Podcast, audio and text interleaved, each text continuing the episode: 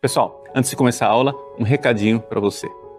Nós estamos liberando para você o curso A Oração de São Miguel. Era um curso reservado só para os alunos, mas agora está disponível para você no site padrepauloricardo.org. Todo mundo conhece aquela oração São Miguel Arcanjo, defendei-nos no combate. E todo mundo já ouviu falar, mais ou menos, uma história de que o Papa Leão XIII teria tido uma visão de demônios sobre a cidade de Roma. E que esta é a origem daquela oração. E que essa é a origem daquele famoso exorcismo também de Leão XIII. Mas isso é verdade histórica? Você precisa conhecer este curso, a pesquisa histórica profunda que foi feita a esse respeito, nessa oração que é tão importante nesses tempos decisivos para a história da igreja e para a história do nosso país. Sim, estamos vivendo tempos decisivos. Então, depois de assistir a aula de hoje, acesse o site padrepaulricardo.org, a oração de São Miguel. Uma boa aula para você. Em nome do Pai, do Filho e do Espírito Santo. Amém. Inspirai o Senhor as nossas ações e ajudai-nos a realizá-las para que em vós comece e para vós termine tudo aquilo que fizermos por Cristo, Senhor nosso. Amém. Santa Maria, Mãe de Deus, rogai por nós. Em nome do Pai, e do Filho e do Espírito Santo. Amém. Muito bem, com grande alegria, nós nos reunimos nesta noite de 22 de agosto para pensar, refletir um pouco na nossa identidade né, de brasileiros mas uma identidade espiritual. São 200 anos da independência do Brasil. Dia 7 de setembro de 1822, o príncipe regente, herdeiro do trono de Portugal, às margens do riacho Ipiranga, declara a independência do Brasil de Portugal. O que é que aconteceu? Né? Dias antes, desse momento histórico, né? desse momento é, da nossa independência. Veja, eu gostaria de fazer uma leitura espiritual, mas é, para a gente fazer a leitura espiritual, inclusive da história nossa e de Portugal, né, nós precisaríamos por todo o contexto histórico inicial, né? Porque se a gente não põe os pés no chão, não adianta ficar fazendo é, devoções aéreas, a gente precisa ser bem realista. Né? A igreja é muito amiga da verdade. Né? É, o foco do nosso programa está no gesto de Dom Pedro de Alcântara, futuro Dom Pedro I, de no dia 20 de agosto né, de 1822, a caminho de São Paulo, saindo do Rio de Janeiro, a caminho de São Paulo, ele pernoitou no dia 19 no município de Guaratinguetá e de manhã, no dia 20, a caminho de Pindamonhangaba, ele para na capela, na igrejinha milagrosa de Nossa Senhora da Conceição Aparecida, né? Era uma capela construída em cima do morro dos coqueiros, já tinha ali né, muitos sinais de ex-voto de milagres, já eram, uma, uma, já eram 100 anos que a imagem eh, tinha sido descoberta milagrosamente no Rio Paraíba e já tinha uma grande devoção popular. Não era ainda de proporções nacionais, mas já era uma grande devoção popular. E Dom Pedro faz uma prece diante dessa pequenina imagem. E depois segue caminho para São Paulo, depois vai para Santos, de volta de Santos para São Paulo, ele proclama a independência. O que é que isso significa espiritualmente, esse gesto de se ajoelhar ali? Será que é um gesto casual ou tem um verdadeiro significado histórico? Bom, primeiro vamos nos colocar diante da história. É, como o pessoal não de uma forma geral, não, não tem muita noção de história, a gente tem que fazer a lição de casa e colocar um pouco do, do contexto. Né? Vamos lembrar o seguinte: O Brasil é, viveu, digamos assim, o seu nascimento após a Revolução Francesa. A Revolução Francesa, 1789, significou um trauma para é, todas as monarquias da Europa, ideias diferentes, ideias essas que já vinham sendo né, é, geradas, digamos assim, num, num liberalismo que já tinha colocado o pezinho lá em Portugal. Né?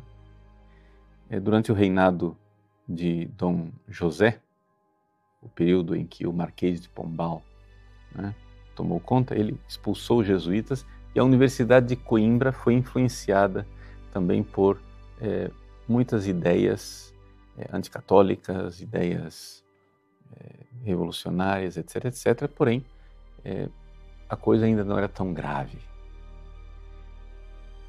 Dona Maria I, rainha de Portugal e, portanto, do Brasil também, nós éramos parte de Portugal nessa época, quando ela é, assume em 1777, ela é logo, depois com a história, é chamada de a piedosa.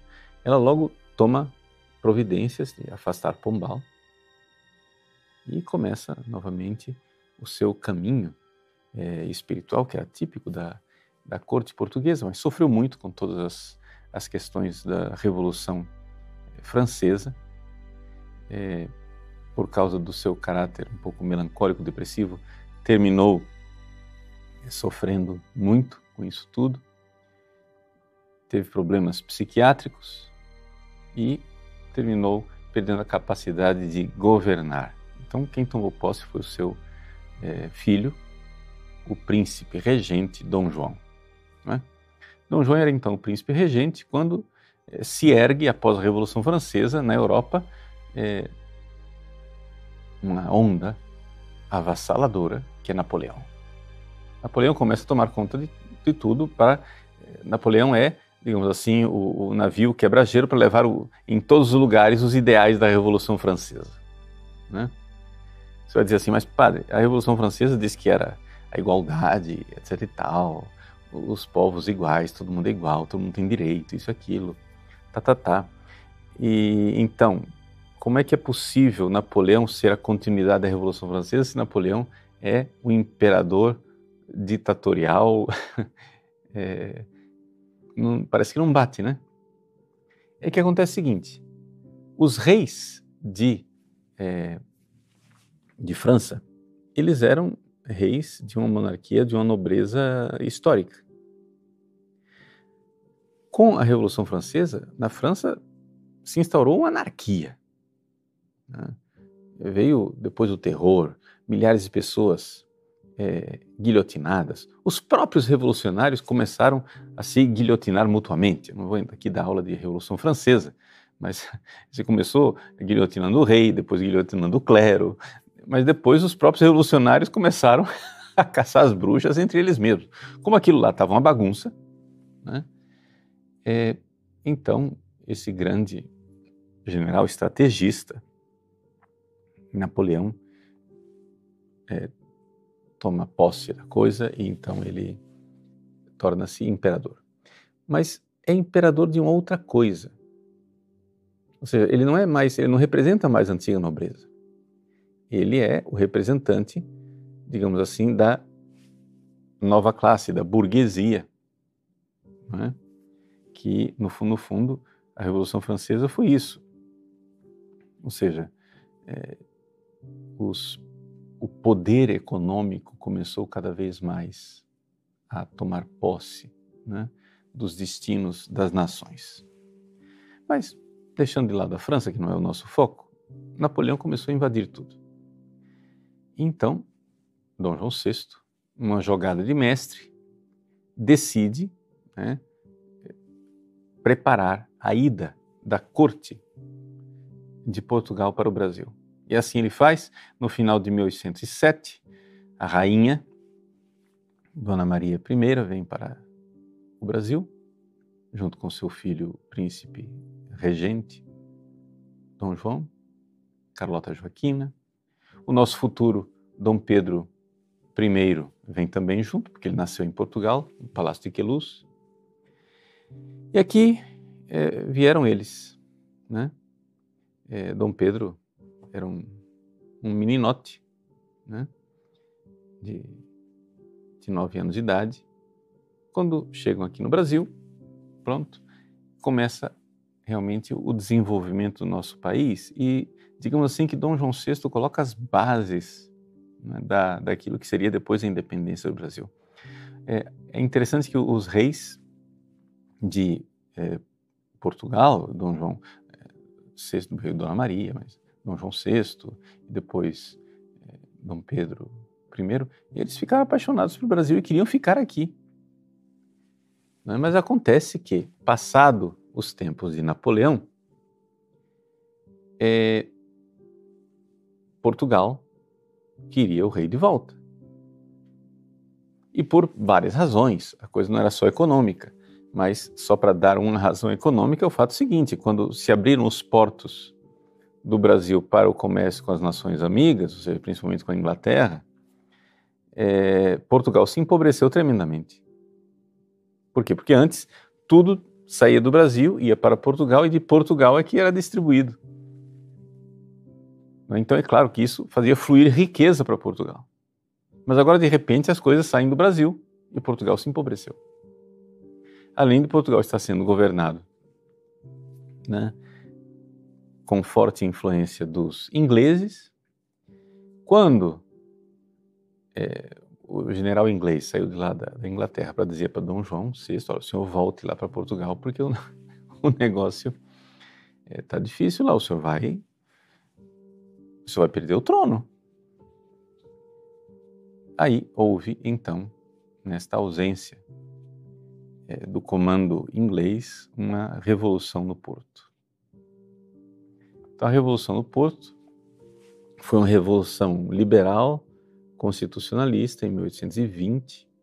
Então, vamos nos localizar no tempo, né? Independência do Brasil é 22. Estou narrando aqui uma coisa de 20.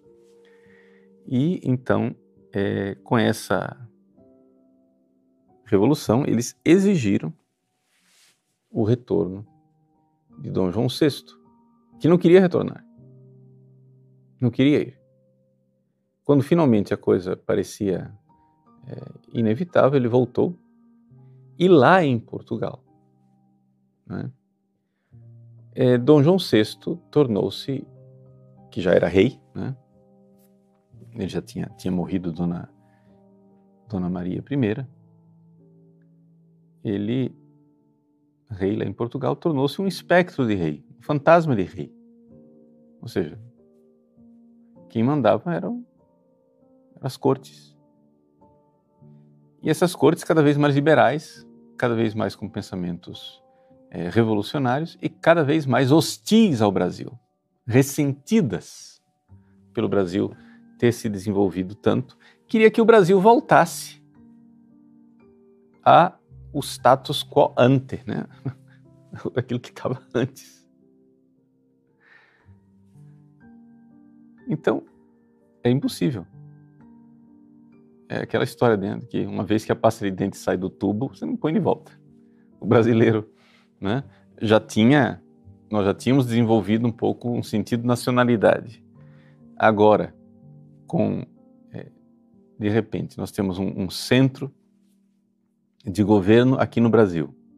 O que é que eles queriam? Eles queriam que saísse todo o centro do governo do Brasil, ficasse somente as províncias, ou seja, o que são os estados atuais, né? As províncias, sem governo nenhum aqui no Brasil, sem nenhuma, sem nenhum vice-rei que fosse, e fosse tudo para Portugal e tudo decidido em Portugal. Os brasileiros não aceitaram isso. Mas é claro, como em tudo na vida, tem quem sim, tem quem não. Né? Dom João VI voltou para, para Portugal, mas deixou aqui o príncipe herdeiro, herdeiro do trono, Pedro de Alcântara, como o príncipe regente. Porque ele tinha aqui alguma coisa de governo do Brasil. Então ele governava o Brasil em nome do seu pai. que era o rei lá em Portugal.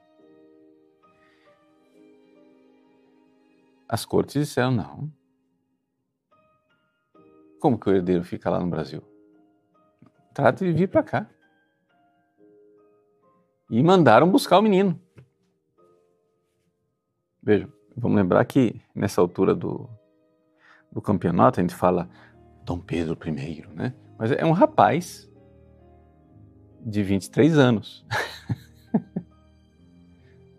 é um menino de 23 anos. Menino, assim, rapaz, tudo bem, foi é, formado, certamente tinha mais maturidade do que muitos, mas é sempre um, um rapaz de 23 anos.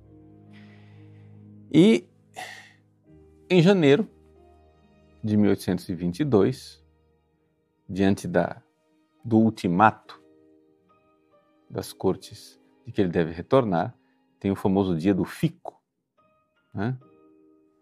É, se é para o bem de todos e a felicidade geral da nação, digam ao povo que eu fico. E ficou, desobedecendo ao pedido do governo de Portugal. Bom, as coisas lá é, se reuniram às cortes, foram eleitos deputados brasileiros, foram enviados deputados brasileiros para, para as cortes, muito debate, muita é, discordância, resumo da ópera. É? É, também aqui no Brasil o debate começou a acontecer e, claro, a província de São Paulo começou a ter problemas. Por quê? Porque os Andrada, que eram de Santos, tinham uma forte influência em São Paulo e um dos Andrada estava governando São Paulo. Acontece que o pessoal pró-Portugal tirou o governo da mão dos Andrada, colocou alguém pró-Portugal e, e, e Dom Pedro Pedro de Alcântara, o príncipe regente, não gostou nada disso, mandou, deu ordem para que voltasse a coisa como era antes e resolveu então partir em viagem.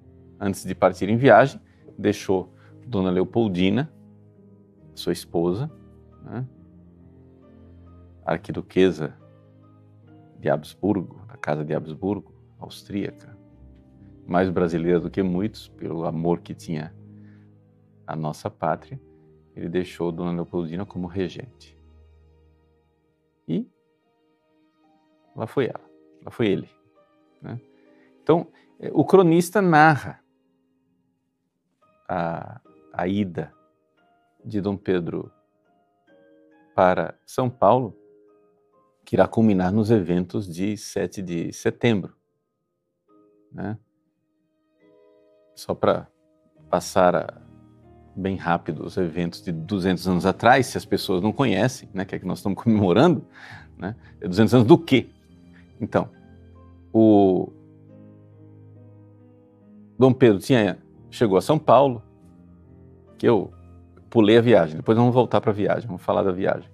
Mas Dom Pedro chegou em São Paulo, já tem problema para resolver em Santos, porque lá é porto, é importante se chegam navios portugueses, etc.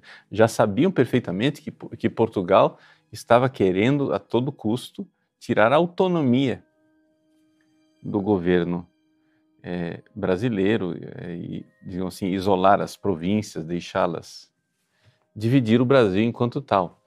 E é aqui que o, os brasileiros não se dão conta, gente. Se nós não tivéssemos tido um imperador, se tivessem proclamado a república, isso daqui seria né, uma dúzia de republiquetas, como aconteceu com a América Latina e Espanhola.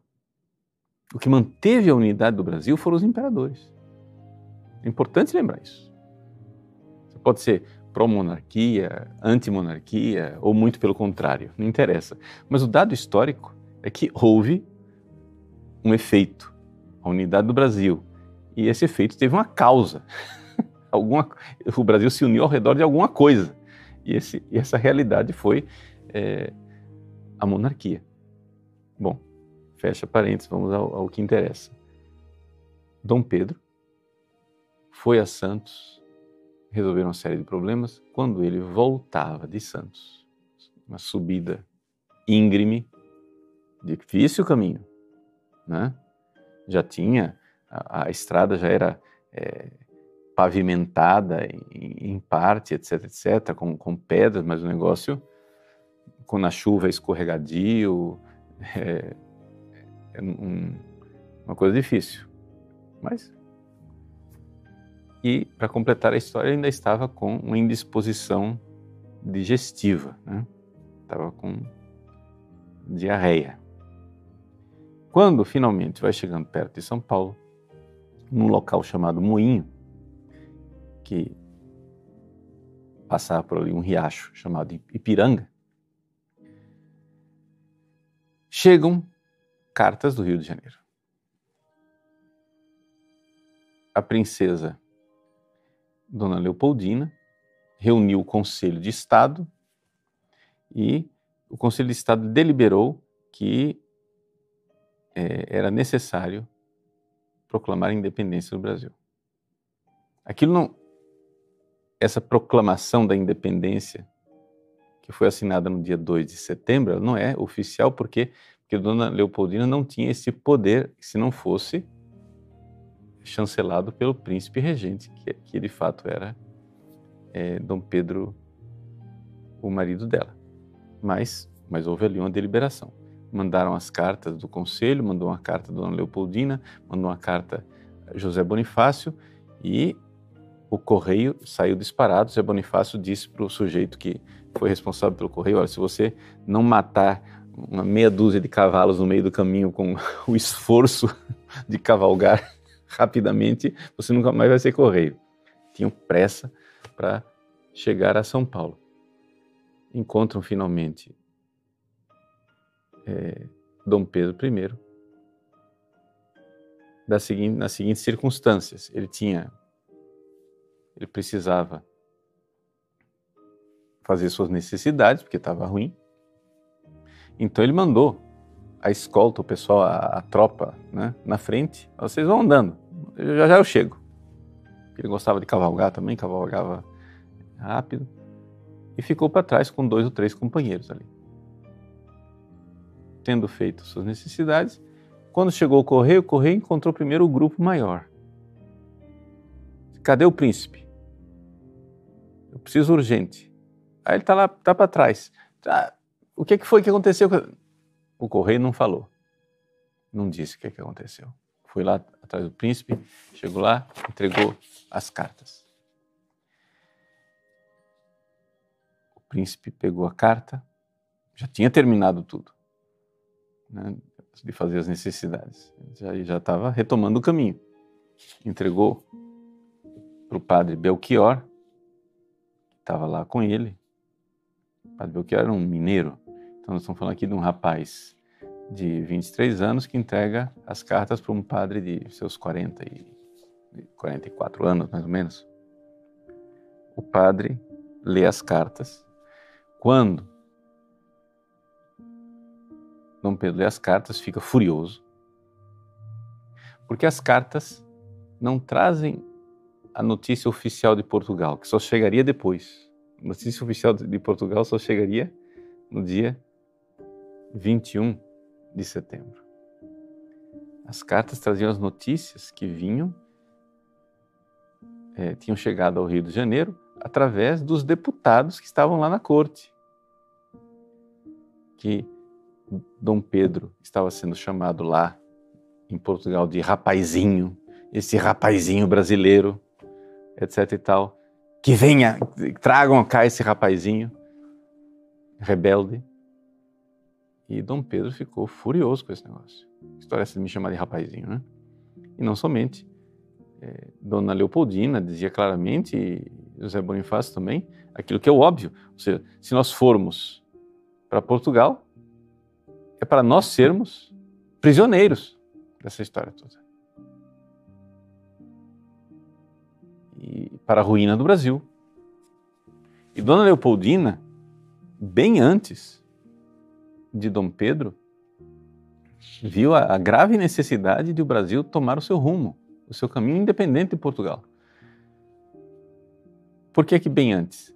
Porque provavelmente porque Dom Pedro, ligado ao seu pai, né? Estava lá eh, pensando, eu não posso desobedecer meu pai. As cortes estão mandando, Dom João VI também, pressionado pelas cortes, obviamente, pedia que ele voltasse. Mas ele viu que era necessário para manter a integridade do Brasil. O Brasil não podia ser escravizado daquela maneira. Não é? Porque o que, é que aconteceria? Se Dom Pedro voltasse para Portugal, ele seria escravizado pelas cortes, por assim dizer, e, não somente, o Brasil se esfacelaria, porque Dom Pedro estava aqui. Dom Pedro não, é, não, não eram aqueles portugueses que, que estavam lá em Portugal e não, não sentiam o pulso do Brasil. Ele estava aqui no Brasil e ele sabia perfeitamente que o Brasil estava fervilhando de independência. Se ele vai embora, estouram pequenas repúblicas separatistas em tudo quanto é lugar. Vai ser a ruína do Brasil. Então, ele vê tudo isso. E vendo tudo isso, ele olha para o padre Belchior e diz: E aí, o que, é que eu faço? O padre Belchior diz o óbvio. Se Vossa Alteza voltar, será refém disso tudo, prisioneiro disso tudo. O senhor proclame logo a independência do Brasil. Então ali ele deu o primeiro grito de independência, logo depois chegou fora e tirou as cores azul e branca, que eram as cores de Portugal. E dali para frente ele adotou a cor verde. Cor verde que era a cor típica da casa de Bragança, a casa dele.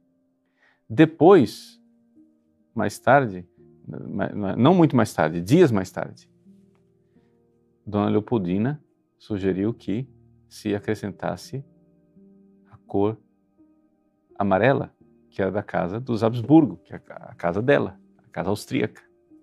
Então, o verde e amarelo do Brasil não tem nada a ver com o verde de nossas matas e o, o amarelo do nosso ouro. São duas casas reais, dinásticas. Né? É, bom, e assim, o Brasil começou ali a sua luta pela independência, porque não foi uma coisa tão automática, etc., como a gente pensa.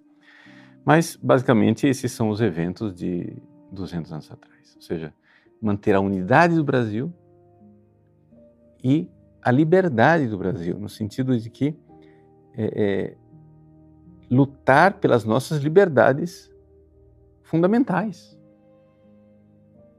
como nação, como país. Né? e não permitir que é, tiranos venham tirar a nossa liberdade. Bom, até aqui, narrativa histórica. Isso aqui é só recapitulação das aulas de história que vocês deveriam ter tido, não sei se tiveram, né? Então, vamos voltar atrás alguns dias. Então, Pedro, Dom Pedro, parte do Rio de Janeiro para São Paulo. Nomeia a princesa Leopoldina como regente dia 13 de agosto. Dia 14 ele parte.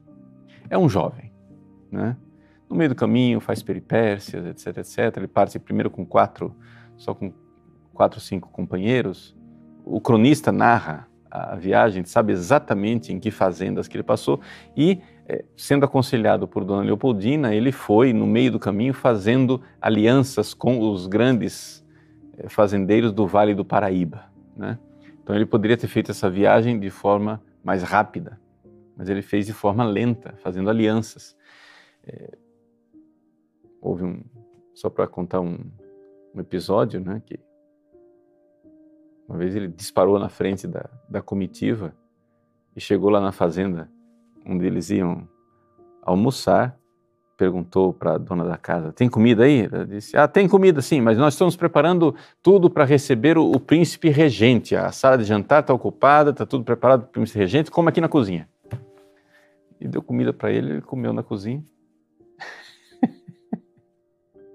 Sem dizer que ele era o príncipe regente. Então era um, um rapaz assim, bastante. Né? É, sem formalidades. O fato é que, então, chegado em Guaratinguetá, ele dormiu em Guaratinguetá no dia 19, como eu disse, e foi para a capela da imagem milagrosa de Nossa Senhora da Conceição. Vejam só. A imagem de Aparecida, que nós estamos acostumados, assim, brasileiros, a ver com esse, esse manto triangular, que é a moda brasileira da época, da, do descobrimento de colocar um manto na, na imagem, a gente tem que entender, tirar um pouco aqui a coroa, é a réplica da coroa que depois a princesa Isabel vai dar. Vamos mostrar aqui a imagem. Esta imagem né, que é uma imagem restaurada, evidentemente, né? Ou seja, a imagem foi restaurada porque foi quebrada, etc, etc. Mas essa imagem, todo mundo vê que é uma imagem Nossa Senhora da Conceição normal. Só que ela está com esta cor escurecida, não é? Porque ela foi colocada, jogada num rio a imagem quebrou, perdeu a cabeça. Então, como que se faz com a imagem quebrada? Você não, não joga no lixo, que é desprezo. Ou você, você sepulta a imagem, como se sepultasse uma pessoa.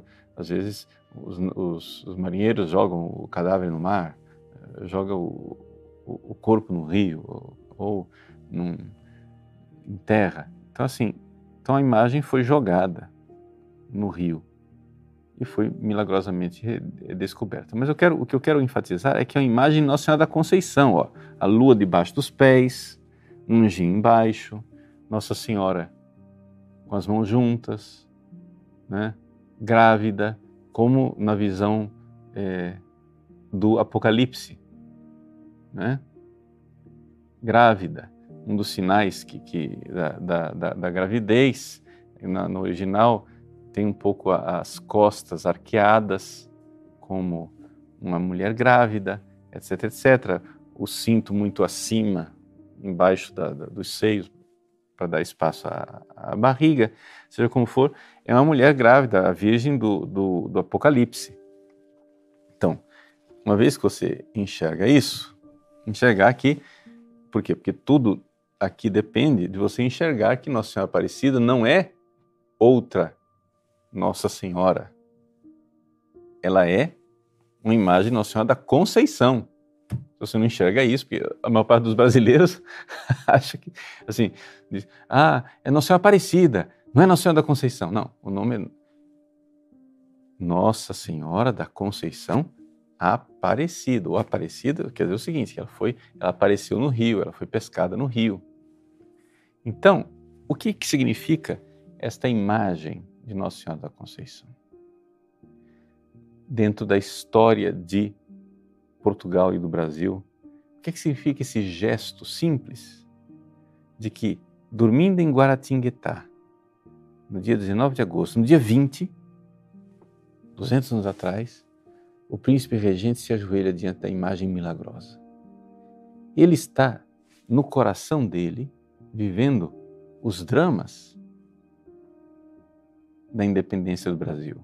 Ele já sabia das coisas, já sabia que devia tomar uma decisão. Os eventos estavam se precipitando. O que é que, ele, que angústias tinha ele no seu coração? Ele ia para São Paulo para é, apaziguar um grupo é, que estava se desunindo. O que é que ele queria? Bom, o fato é o seguinte: não vamos canonizar Dom Pedro I, não é isso. Mas, por pecador que fosse, ele tinha fé. Né? E, e se ajoelhou lá e se ajoelhou diante de uma imagem milagrosa. Agora, este gesto, ele nos remete à história de todos os reis de Portugal. E isto traz uma identidade para nós. Vamos então passar um pouco a história dos reis de Portugal, a história da devoção dos reis de Portugal à Nossa Senhora e não somente, Nossa Senhora da Conceição. Que explica por que é que se produziram tantas imagens de Nossa Senhora da Conceição, inclusive aqui no Brasil, né? e certamente explica a produção dessa imagem que depois foi jogada no Rio Paraíba. Como bibliografia básica, simplesmente porque a, as fontes estão razoavelmente coligidas numa tese de mestrado do João Diogo Martins Mendes, que é da Universidade Católica Portuguesa, é uma dissertação orientada pelo padre José Paulo Leite de Abreu, em 2022, vocês encontram o PDF disponível na internet. Então, toda essa documentação vocês podem ler de forma mais profunda né, nesta tese que foi escrita. É, a história de Portugal está ligada à história de Nossa Senhora. Né? Tanto que Portugal é conhecido como Terra de Santa Maria. Primeiro um dos primeiros nomes de Portugal era Terras de Santa Maria. Mas o primeiro rei de Portugal, Dom Afonso Henriques, né, é, conta a tradição que ele teria sido recebido um, um milagre, não é? De Nossa Senhora, teria sido curado, que ele nasceu com um defeito nas pernas e foi curado por Nossa Senhora.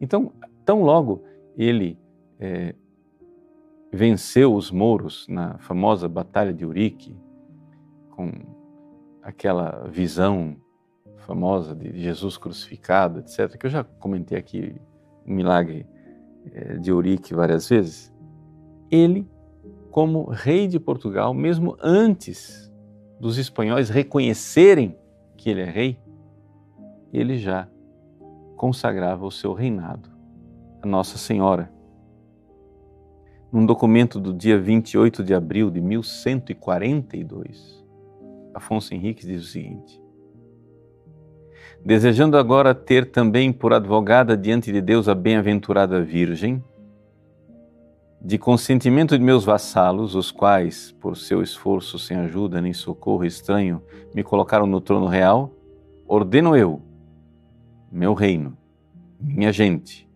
meus sucessores, ficaremos debaixo da tutela e proteção, defensão e amparo da bem-aventurada Virgem Maria. Portanto, a vós, Virgem Maria, é o primeiro rei de Portugal dirigindo uma oração a Nossa Senhora. A vós, Virgem, Mãe de meu Senhor Jesus Cristo, eu, humildemente servo vosso, Dom, Dom Afonso, rei de Portugal, vos peço que defendais meu reino dos mouros inimigos da cruz de vosso Filho, e conserveis minha coroa livre de sujeição estranha. Conserveis minha coroa livre de sujeição estranha. Claramente aqui, a sujeição estranha imediata aqui são os espanhóis. Ou seja, a independência ou morte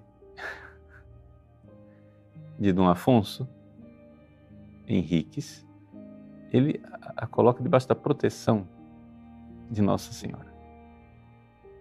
Tá? Bom, feito isso, passam-se os anos, é, vocês vão compreender que o dogma da Imaculada Conceição ainda está muito longe né, de ser proclamado. Só vai ser proclamado no século XIX, início de Portugal, século XII. Então, mas mesmo assim, né, é, o reino de Portugal começou cada vez mais a tomar consciência da importância do dogma de, da Imaculada Conceição. Inicialmente, não é, é Nossa Senhora tinha devoção de, em, em tudo quanto é título. Foi se concentrando ao redor da Assunção de Nossa Senhora. Seja como for, as catedrais, as dioceses, etc., eram consagradas a Nossa Senhora e a devoção a Nossa Senhora era uma realidade é, cada vez mais crescente em Portugal. Agora, uma coisa rara na época é que em 1320, né, Dom Raimundo Evrard ordena na Diocese de Coimbra, 1320, né, que se celebre a festa da Conceição da Virgem Maria, coisa que não se fazia. Né? Havia, sim, a devoção, a, Conceição de Nossa Senhora, se falava da Conceição de Nossa Senhora, a igreja sempre teve essa consciência, mas não havia uma festa especial. Em 1320 se começa isso.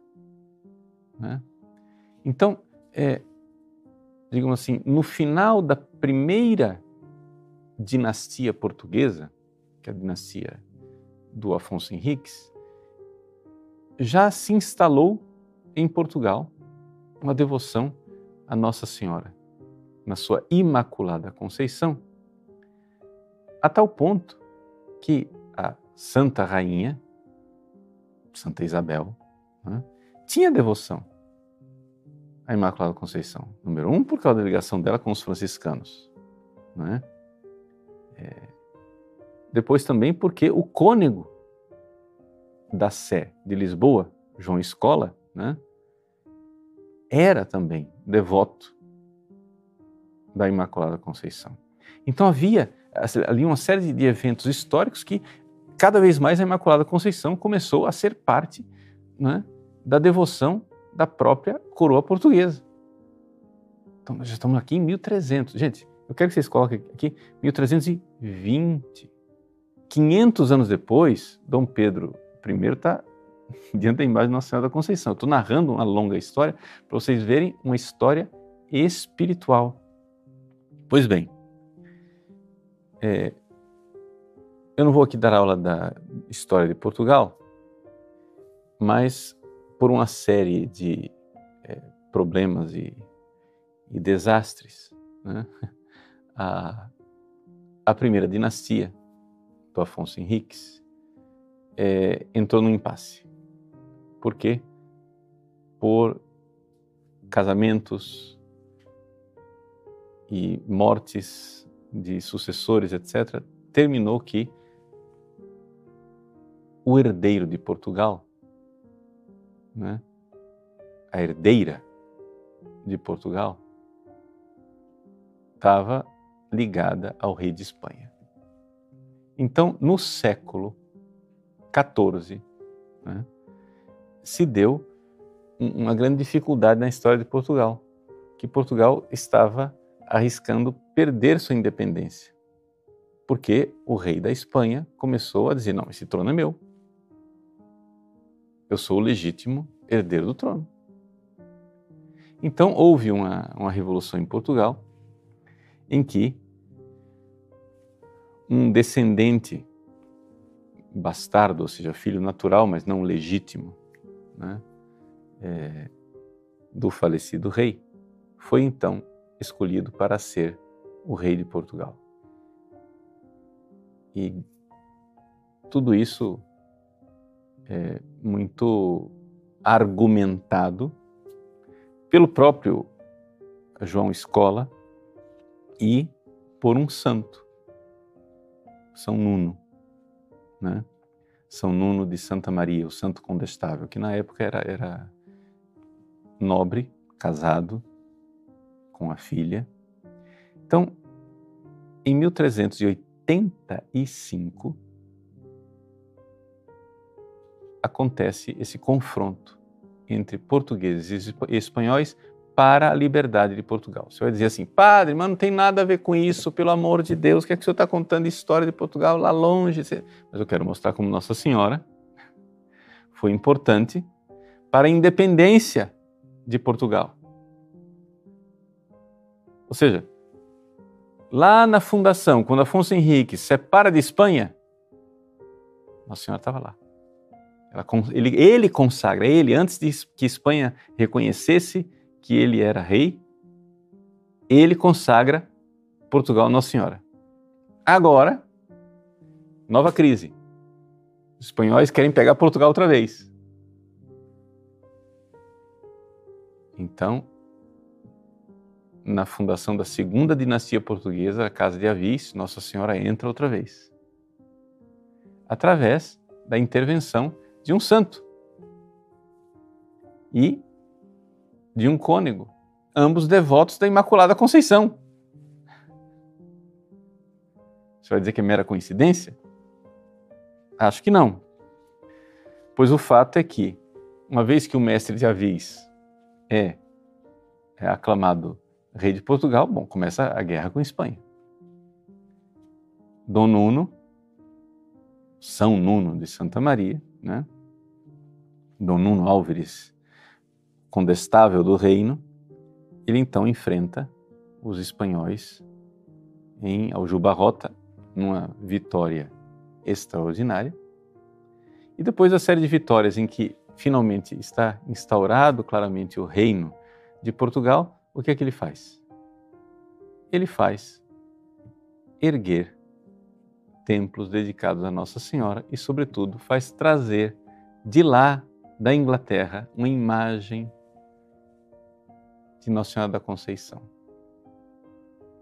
E coloca uma igreja em Vila Viçosa, que fica no sul de Portugal. Veja só, o, o Dom Nuno depois é, torna-se carmelita, etc, etc, mas uma vez viúvo, torna-se carmelita, mas ele tem uma filha e a filha vai herdar né, todos esses, esses domínios. É, é importante a gente lembrar que o Dom Nuno era muito rico e, e ele era mais rico do que o rei de Portugal, mais rico do que o próprio é, é, Dom João. Então, Dom João que não era bobo nem nada, né? Tudo é feito com alianças. Acertou com o santo. É o seguinte: eu tenho esse filho meu aqui, que é um filho bastardo, um filho nascido fora do casamento. Então, um filho do rei casou-se com a filha do santo, São Nuno. E ali começou, digamos assim, a Casa de Bragança. Começou, né, o, o, começaram os duques de Bragança, que eram muito, é, muito ricos, muito poderosos.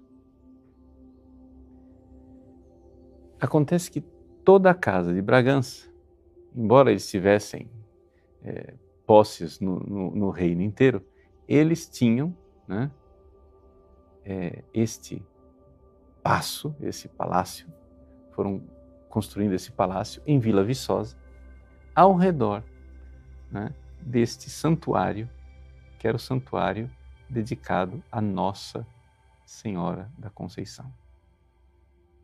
Então, Nossa Senhora da Conceição era muito importante. Mas, padre, pera lá. Então, vamos entender. Primeira dinastia Afonso Henriques. Aí não deu certo, os espanhóis querem tomar o trono, pegam um bastardo, mestre Avis, funda nova dinastia, Casa de Avis. O que é que o senhor está falando de Bragança? Porque vai aparecer lá na frente, né? vai, vai, vai ter outra crise. Lá na frente vai vir a Casa de Avis, de, de Bragança. Calma. Mas eu quero que vocês notem, vejam como Nossa Senhora estava lá, para colocar no trono o mestre de Avis, Dom Nuno, devoto Nossa Senhora da Conceição, estava lá, etc. Lutou, instaurou em Portugal, lutou pela devoção né, Nossa Senhora da Conceição. Estamos ainda na Idade Média, quando ninguém nem sonhava em declarar o dogma da Imaculada Conceição. Né? Passa o tempo e ainda com a casa de Avis no trono, vêm as navegações. Né? Começam as, é, os preparativos para as navegações, vai vir é, o, o Papa quer abolir os templários, né? Portugal recebe os, tem, os templários, que é agora a Ordem de Cristo, a Ordem de Cristo, Dom Manuel, o rei que reinava em Portugal na época do descobrimento do Brasil, Dom Manuel Venturoso, manda construir em Lisboa a primeira igreja dedicada a Nossa Senhora da Conceição e entrega essa igreja à Ordem de Cristo. Na época do descobrimento do Brasil. Essa igreja depois foi destruída pelo terremoto de 1755, mas eh, sobrou um pedaço dela e hoje você pode ir lá, né? É, na Baixa Pombalina, que foi reconstruída por Pombal depois do terremoto, você pode ver lá a Conceição, a Conceição Velha, a igreja da, da Conceição Velha, onde eu já tive a graça de pregar e de me reunir lá com, com as pessoas e celebrar missa, etc. É dedicado a Nossa Senhora da Conceição. Ou seja, uma coisa antiquíssima. Em Portugal, a Ordem de Cristo tinha. Aí veio, depois que vieram os descobrimentos, para fazer uma longa história, uma história mais curta, nós então tivemos um período em que Portugal novamente ficou sem herdeiro. Né? Ou seja, Dom Manuel descobriu o Brasil, etc. Depois vieram os reis posteriores, quando veio Dom Sebastião. Dom Sebastião morreu sem deixar herdeiros. Pronto. Quem que é o herdeiro? Ah, o herdeiro é o cardeal Dom Henrique. Mas o cardeal não tinha filhos, né? E pronto, o rei, novamente, o reino de Portugal, passa para a mão dos espanhóis. Que não era uma sucessão tão legítima assim, mas você sabe que, né? Quem, quem pode, pode. Então, Filipe II de Espanha torna-se Filipe I de Portugal.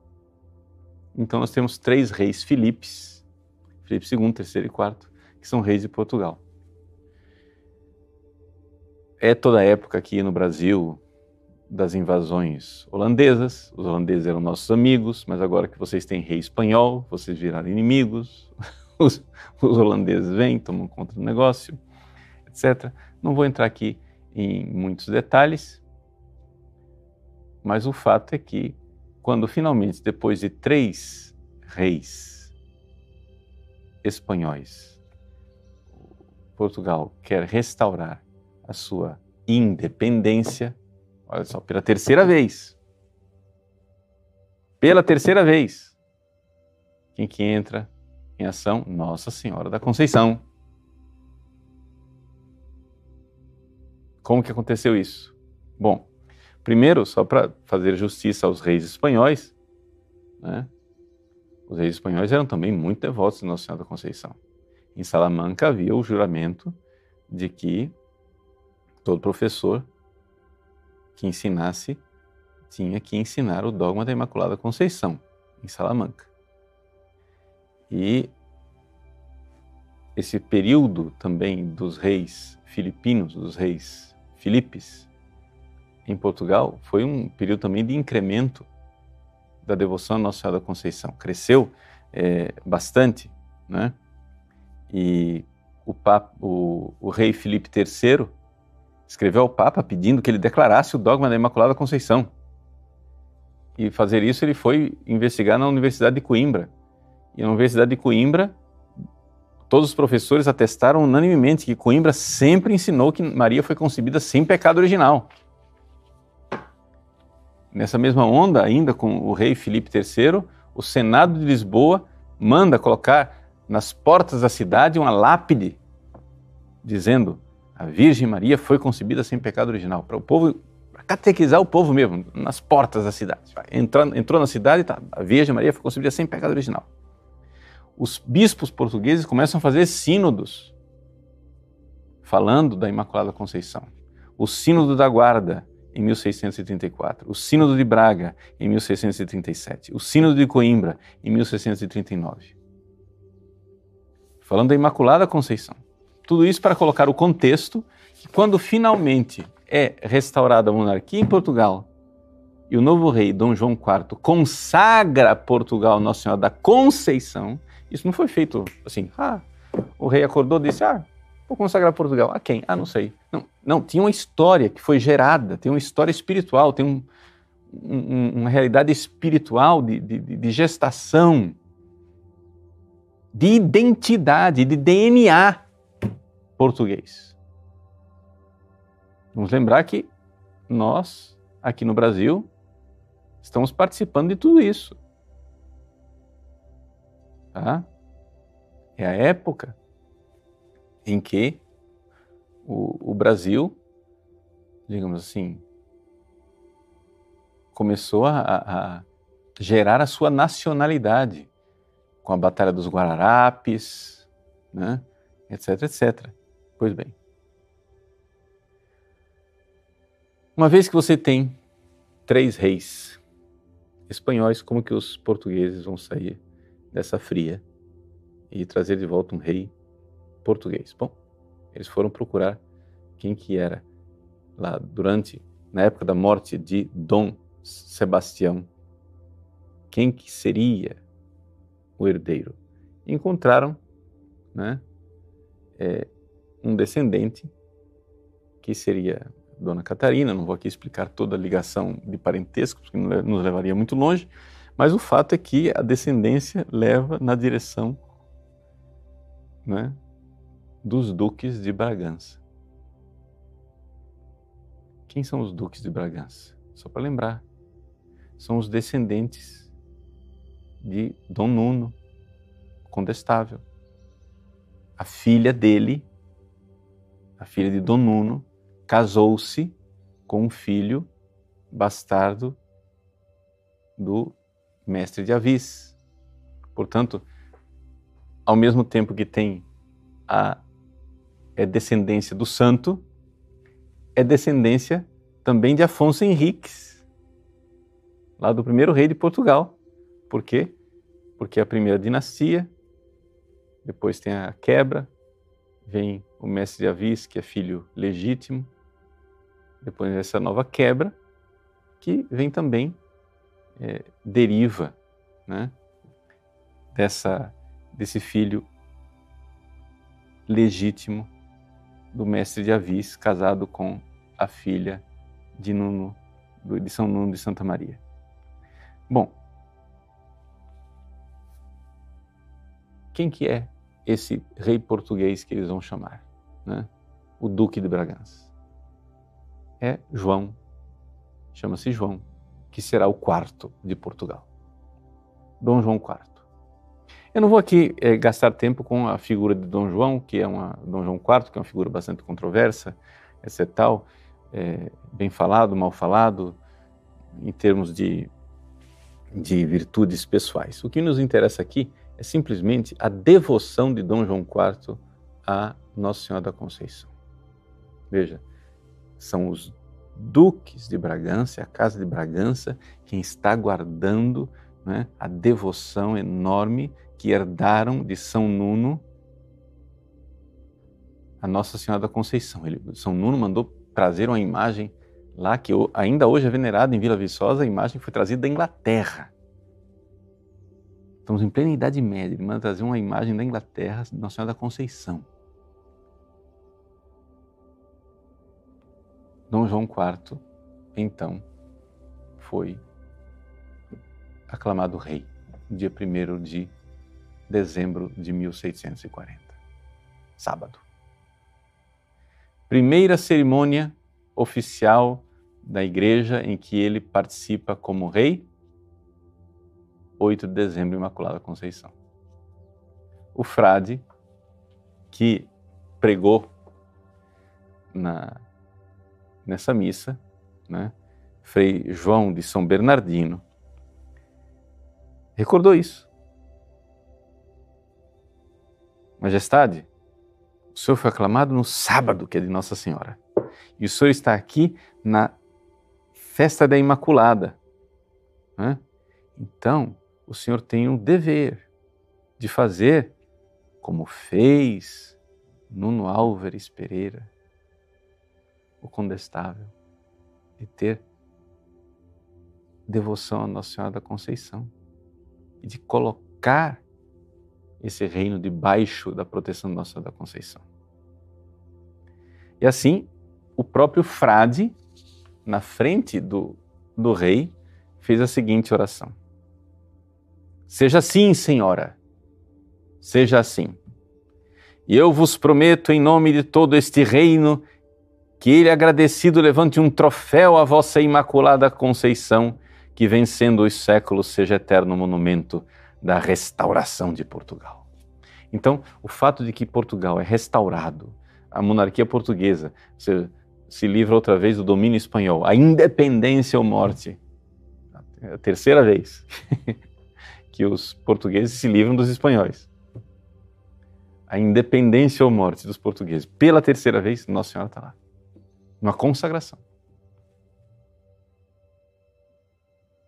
Uma consagração Nossa Senhora. O, o, o, frade faz essa promessa de consagração e isso não é, é, fez com que o rei, de fato, ficasse impressionado com aquilo. Sendo assim, o rei é, resolveu que a Universidade de Coimbra deveria fazer um juramento igual ao de Salamanca, de que não deveria, nenhum aluno deveria se formar em Coimbra que fosse contra o dogma, que não era dogma ainda proclamado, fosse contra a Imaculada Conceição Nossa Senhora. Todos os professores deveriam fazer um juramento que Nossa Senhora Imaculada. Problema. A Universidade de Coimbra já tinha dito lá atrás, na época do rei espanhol Filipe III, em 1617, que unanimemente eles ensinavam a Imaculada Conceição. Porém, porém, porém, porém, havia alguns professores que eram dominicanos. Então, os professores de Coimbra, o reitor, chegou e disse: não, não dá para pedir esse juramento, porque nós vamos perder os professores dominicanos.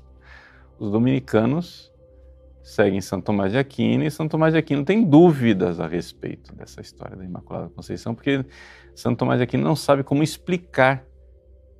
Como explicar? São Tomás de Aquino acreditava que Maria era imaculada mas não sabia explicar como é que ela podia ser imaculada desde a concepção.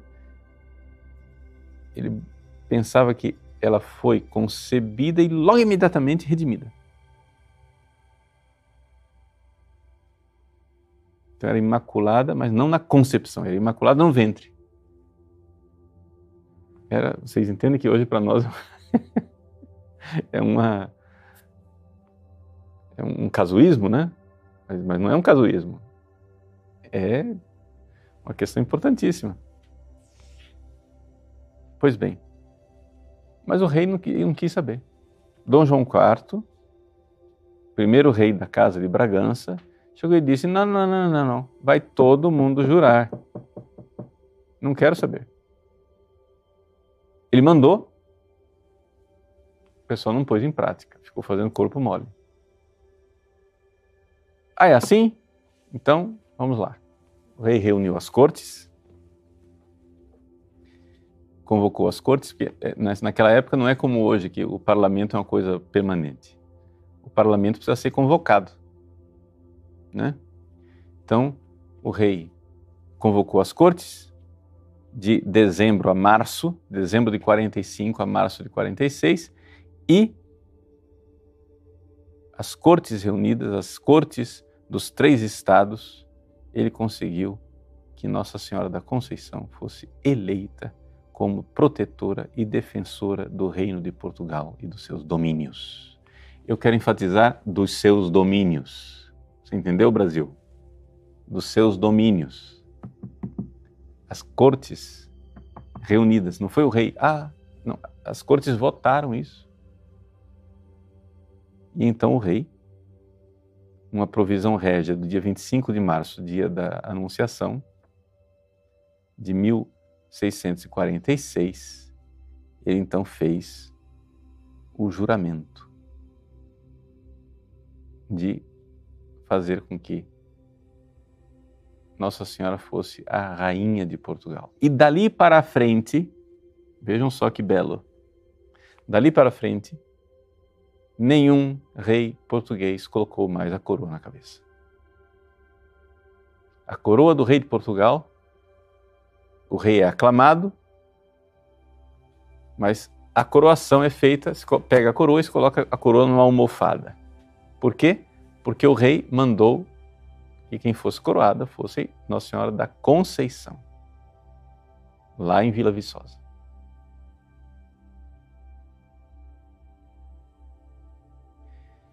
E isso aconteceu aqui no Brasil. Quando morreu Dona Maria, né? E o rei Dom João VI foi aclamado rei, e foi aclamado rei no Rio de Janeiro. Foi aclamado rei de Portugal no Rio de Janeiro. Foi feita uma grande festa, né?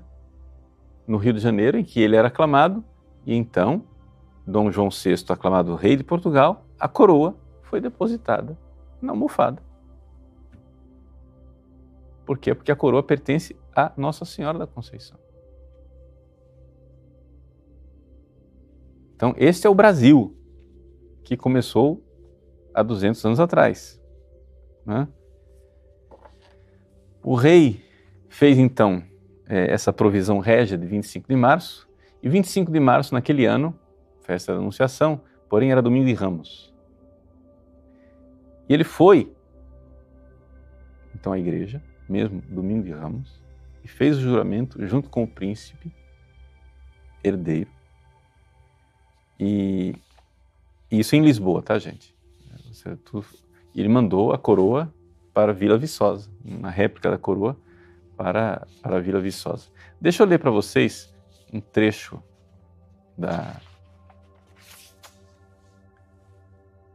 do juramento que foi feito pelo rei, para vocês entenderem que o rei estava plenamente consciente de que ele estava fazendo algo ligado à história, ao DNA de Portugal.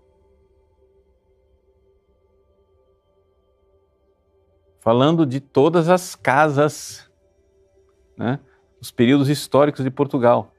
Ele começa assim: Dom João, por graça de Deus, rei de Portugal de Algarves, da Quem e da Leimar, em África, senhor da Guiné e da conquista, navegação e comércio da Etiópia, Arábia, Pérsia e da Índia, etc. O Brasil está aqui nessa história. Né? Faço saber aos que esta minha provisão viram, que, sendo hora de restituído por mercê muito particular de Deus Nosso Senhor, a coroa desses meus reinos e senhorios de Portugal.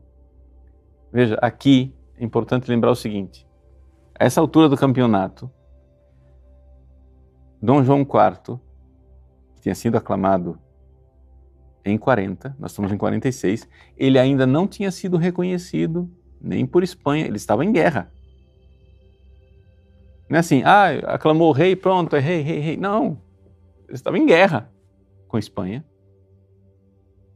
Tá? E, inclusive, o Papa ainda não tinha reconhecido Dom João IV como rei.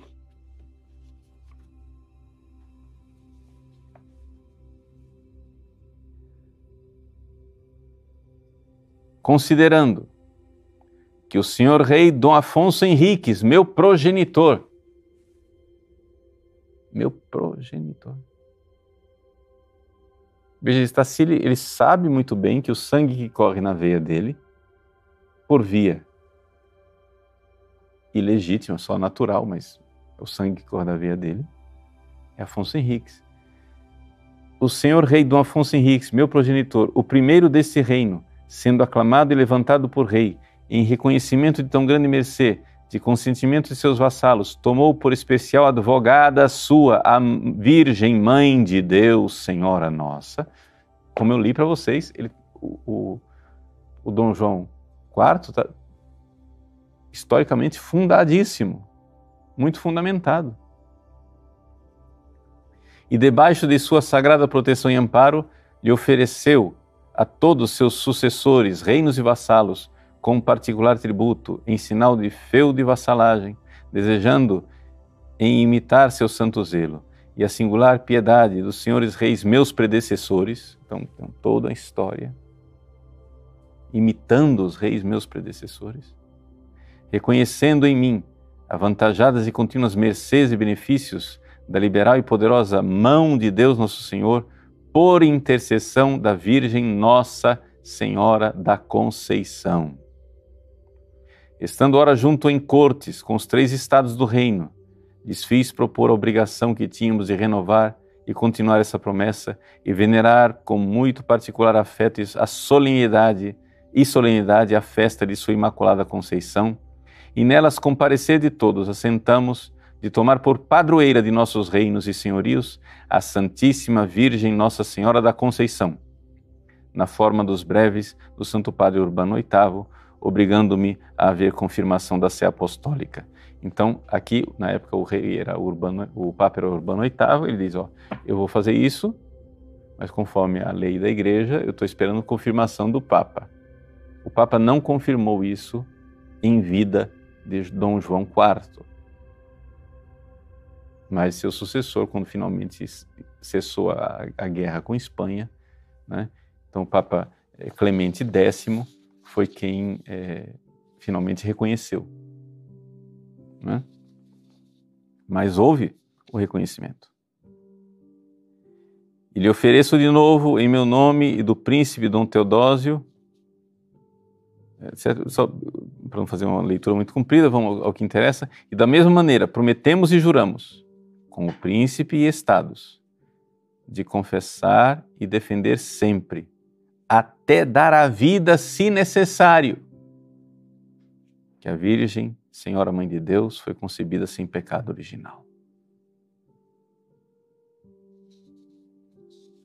Bom, diante disso daqui, ele conclui né, com uma maldição, dizendo o seguinte: E se alguma pessoa intentar coisa alguma contra essa nossa promessa, juramento de vassalagem, por esse mesmo efeito, sendo vassalo, o havemos por não natural e queremos que seja logo lançado fora do reino. E se for rei, o que Deus não permita, haja a sua e nossa maldição, e não se conte entre nossos descendentes, esperando que, pelo mesmo Deus que nos deu o reino e subiu à dignidade real, seja dela abatido e despojado. Então, se um rei se erguer contra a Imaculada Conceição, que ele seja destronado. Pronto. Acabou. E a conversa é essa. Então, quando a gente diz assim, ah, Portugal foi consagrado a Nossa Senhora, vocês entendem que quando a gente põe essa história diante dos olhos, não é um ato assim, ah, o rei acordou e disse, ah, consagrar para quem? Vocês entendem? Que isso é o DNA é o DNA destes reis. E Dom Pedro de Alcântara era filho destes reis. Aí você chega e diz: Ah, mas isso não tem nada a ver com o Brasil. Ah, não tem nada a ver com o Brasil? Então vamos lá. Só para não deixar para trás um, um pedaço da história. Vocês se lembram que Coimbra tergiversou dizendo: não vamos vamos fazer esse juramento que os dominicanos não vão ficar contentes, né? Aí quando finalmente o rei fez o juramento, ele, diante do exemplo do rei, aí o pessoal do Coimbra disse, agora não tem jeito, não, não, vamos fazer, não tem como fazer corpo mole. E então, né, os alunos, ainda hoje na capela da Universidade de Coimbra, do lado do Evangelho, se lê uma lápide, onde está lá escrito, né, que no ano de 1646, sábado, 28 de julho, sendo Papa Inocêncio X, né, e João IV, felicíssimo rei de Portugal, felicíssimo Lusitania Rege, sendo reitor, Emanuel de Saldanha, etc, etc, etc. Então, coloca lá que todos estão obrigados a ensinar a Imaculada Conceição. Então, fizeram a, a, a, o juramento, os dominicanos perderam as cátedras, é? depois tentaram negociação com o rei, etc e tal, mas seu rei, olha lá, nós prestamos um serviço, é, nós queremos lembrar o senhor que o senhor tem poder temporal, o Papa não fez dogma ainda, o senhor, estão dizendo para o rei, ó, seu rei, isso é uma usurpação do poder temporal no, no sagrado, senhor não pode exigir esse juramento, e não podia mesmo, canonicamente ele não podia. Mas Dom João IV não quis saber de direito canônico, chegou e disse, olha é o seguinte, está escrito, pronto, acabou, e é isso mesmo. Então, não conseguiram demover o rei. Não tem conversa. Com Nossa Senhora não tem conversa. Não quer saber se o direito canônico está do lado de vocês. Eu estou do lado de Nossa Senhora. E está destituído. Então, feito isso, ele mandou carta régia a que todas as câmaras do país elegessem Nossa Senhora como padroeira. Nossa Senhora da Conceição como padroeira. Todos os municípios, não é só o reino, não. Agora, agora os municípios vão fazer o trabalho. Vai lá, município por município, se consagrando a Nossa Senhora. Né? E assim, quando ele morreu, depois que ele morreu, no dia é, 13 de fevereiro de 1668, houve a confirmação de Roma, né? confirmando, é, já no reinado de Pedro II, de Portugal, né? confirmando Nossa Senhora da Conceição, da, perdão, é, a data, só para não errar a data, é a, a, breve de Papa Clemente X, dia 8 de maio de 1671. Né? 71. A coisa não parou por aí, é, Dom João V, famoso rei Dom João V, que mandou construir o Palácio de Mafra, lá com os franciscanos, etc., com tanto franciscano ao redor, não podia ser menos devoto de Nossa Senhora da Conceição, né? mandou é, carta para a Universidade de Coimbra, falando da, da solenidade de Nossa Senhora da Conceição e como isso era importante, etc., etc. Então, é desta época do reinado de Dom João V que se deu a descoberta, a pescaria milagrosa da imagem de Nossa Senhora da Conceição.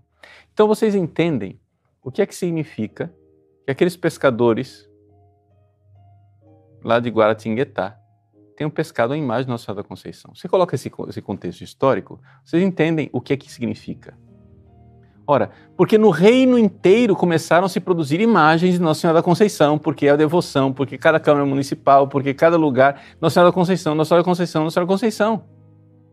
Tudo isso foi promovido a partir de uma longa história, mas sobretudo por esse esforço de Dom João IV. Onde os reis de Portugal não mais colocaram a coroa na cabeça. Agora tem uma rainha. Tem uma rainha. Quando é, veio para o Brasil, veio Dona Maria I, Dona Maria I também, a piedosa, evidente, ela, ela, era devota de Nossa Senhora da Conceição, ela mesma foi lá e se inscreveu né, na, como escrava na confraria de Nossa Senhora da Conceição de Vila Viçosa. E, uma vez feito rei, Dom João VI, aqui no Brasil ainda, com a morte da sua mãe, ele começou a reinar no dia 20 de março de 1816, ele então instituiu a Ordem Militar de Nossa Senhora da Conceição de Vila Viçosa, um decreto do dia 16 de fevereiro de 1818. Nós estamos há quatro anos da independência do Brasil. Aqui no Brasil, o rei, estando aqui no Brasil, instituiu a ordem militar de Nossa ou seja, a condecoração militar de Nossa Senhora da Conceição de Vila Viçosa. Então, é, pois bem, é o filho deste homem, com esta história nas costas, com este sangue nas veias, que se ajoelha no dia 20 de agosto, diante da imagem de Nossa Senhora da Conceição Aparecida.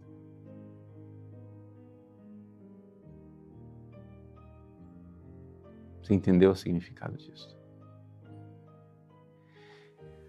As três vezes que Portugal procurou a independência, porque os espanhóis estavam na cola, Nossa Senhora da Conceição estava lá. Primeiro, Nossa Senhora, de uma forma geral mas depois explicitamente Nossa Senhora da Conceição com São Nuno e depois Nossa Senhora da Conceição com Dom João IV. Agora que o Brasil, oprimido por cortes liberais com ideais é, é, é não quero enfatizar demais a história de que essas cortes liberais eram não católicas, porque parece que eu estou canonizando Dom Pedro I como se ele fosse também um primor de catolicismo. Pedro I era católico, mas tinha lá é, suas, seus problemas. Né? Mas aquilo que talvez nem Dom João, nem Dom Pedro I viu, eu vejo. Para nós é altamente simbólico. É altamente revelador que dias antes da independência do Brasil, o nosso príncipe, futuro imperador, estivesse ajoelhado diante de uma imagem que era a rainha destas terras. Depois, só para continuar a história, é, que poderíamos depois, um, um outro dia, num outro programa, com mais tranquilidade, contá-la mais detidamente. Uma vez feita a independência do Brasil, Dom Pedro II também, com Dona Teresa Cristina, foram visitar Nossa Senhora Aparecida. E quando a princesa Dona Isabel estava com dificuldade de engravidar, ela foi lá com Dom Gastão, o, Conde de Dom Gastão de Orleans foram lá e ofereceram um manto cravejado de diamantes para Nossa Senhora da Conceição Aparecida, pedindo a graça de ter filhos. Quando eles tiveram três filhos, homens, três varões, bem é, é, saudáveis, etc., eles voltaram lá uma segunda vez para agradecer. E aí a princesa Dona Isabel deu essa coroa aqui é uma réplica, evidente, né? Uma réplica dessa coroa bela de Nossa Senhora da Conceição. Ela, fez, ela mandou fazer com suas joias essa coroa para dar em gratidão pelos filhos que ela recebeu, pela herança que ela recebeu dos seus filhos. E nós estávamos aqui às vésperas da proclamação da República ou seja, a coroa que um dia estaria na almofada, digamos assim, é, para coroar Dona Isabel, agora estava na coroa de Nossa Senhora da Conceição. Então, quando depois, vinda a República, com a aprovação do Papa, Nossa Senhora é proclamada né, padroeira e rainha do Brasil e coroada em nome do Santo Padre o Papa, nós entendemos que Nossa Senhora foi colocada verdadeiramente como padroeira e protetora deste país, de toda essa herança espiritual de Portugal que começou lá com Afonso Henriques, onde nosso Senhor disse que é Ele quem ergue os reinos e os abate.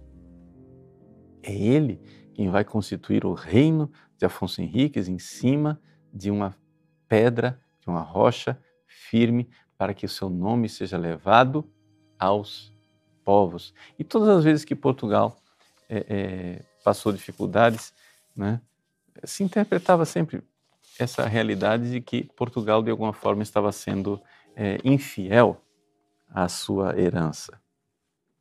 Quando Jesus apareceu a Afonso Henriques, lá no Milagre de Ourique, vai chegar assim, padre, tudo isso é lenda. Olha, não vou entrar nesse debate. Se Ourique é lenda ou não. O que acontece é o seguinte, os reis de Portugal, todos, ao longo da história, criaram sua identidade sabendo que aquilo existia. E isso está no brasão de Portugal até hoje. Né? No brasão de Portugal você tem lá né, cinco pequenos escudos. Dentro desses cinco escudos tem cinco bolinhas brancas. Essas cinco bolas brancas são as chagas de Nosso Senhor Jesus Cristo. Porque Jesus apareceu crucificado para Afonso Henriques. Então, é as chagas, está lá no escudo de Portugal. Ou seja, essa identidade de Portugal, se Portugal está rejeitando sua identidade, o próprio Jesus previu isso, porque ele disse assim, né, que iria fundar o seu reino, iria fundar Portugal nessa identidade para levar o seu nome, né, e, e, Portugal então tinha que se apegar a essas chagas de Cristo que apareceu lá, o milagre de Eurique. O que acontece, porém, é o seguinte: é que no escudo, aquelas bolas brancas, elas podem significar duas coisas. Para os fiéis, as cinco chagas de Cristo. Para os infiéis, as trinta moedas de Judas. Mas como assim, padre? É, são cinco escudos, cada cinco escudos com cinco bolinhas brancas. Mas 5 vezes 5 dá 25, padre. Sim, mas a do meio se conta duas vezes. Ou seja, como é que você conta? É um, dois, três, quatro, cinco, seis. Então, são as 30 moedas. Então você escolhe. Quem você vai seguir? As chagas de Cristo? Ou as 30 moedas de Judas? Isso está na nossa história. A história de Portugal, que é também nossa. Porque porque você vê claramente pela história da independência do Brasil que o Brasil não se tornou independente numa ruptura com Portugal. O Brasil se tornou independente simplesmente porque, me desculpem os portugueses, maus dirigentes de Portugal forçaram o Brasil é como um filho que não está querendo sair da casa do pai. O Brasil não foi o filho pródigo que saiu da casa do pai. O Brasil foi simplesmente o filho que, vendo que o pai, como Noé, momentaneamente bêbado, tinha perdido a razão, saiu de casa para não ser maltratado.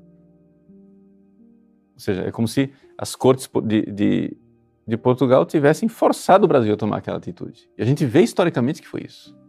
Claro, havia movimentos insurrecionistas no Brasil, etc, etc.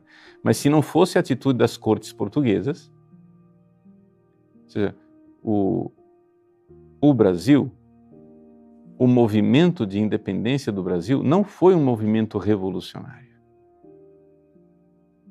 É importante a gente lembrar disso.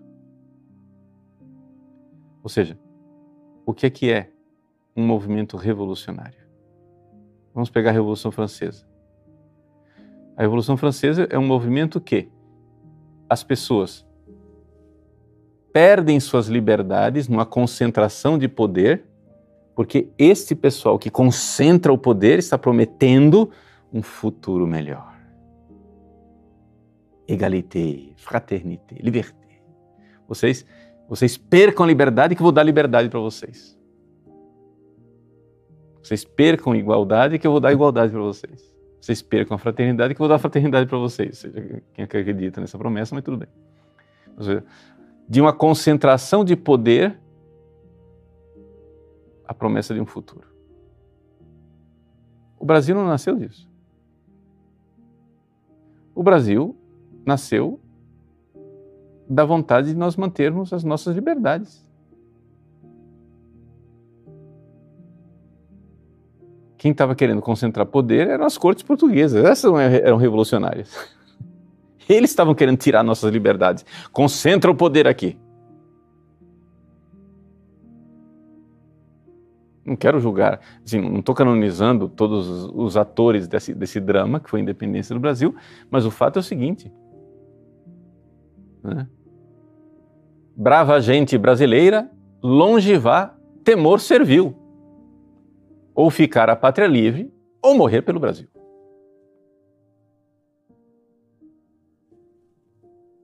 É isso. Liberdade.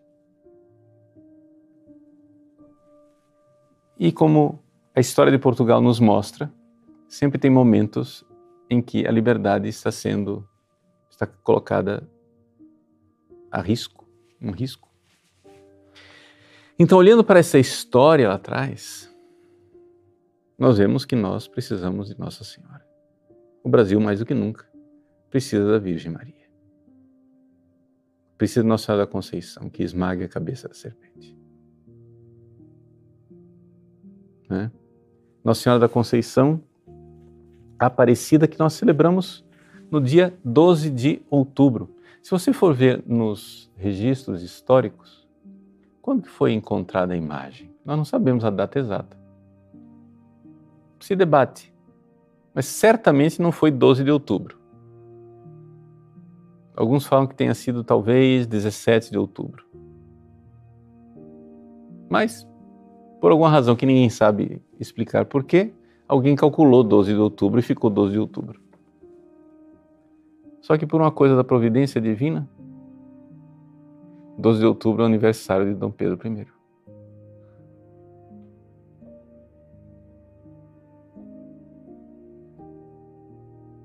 E nós queremos, como aquele menino, cheio de pecados. Porque Dom Pedro de Alcântara era um, um rapazinho, como diziam as cortes portuguesas, cheio de pecados. Nós queremos, como aquele menino cheio de pecados, sabendo que merecemos castigo, nos colocar aos pés da Virgem Maria e dizer: Olha, mãe, a gente não merece. Nós somos infiéis, adúlteros, com ideias malucas na cabeça.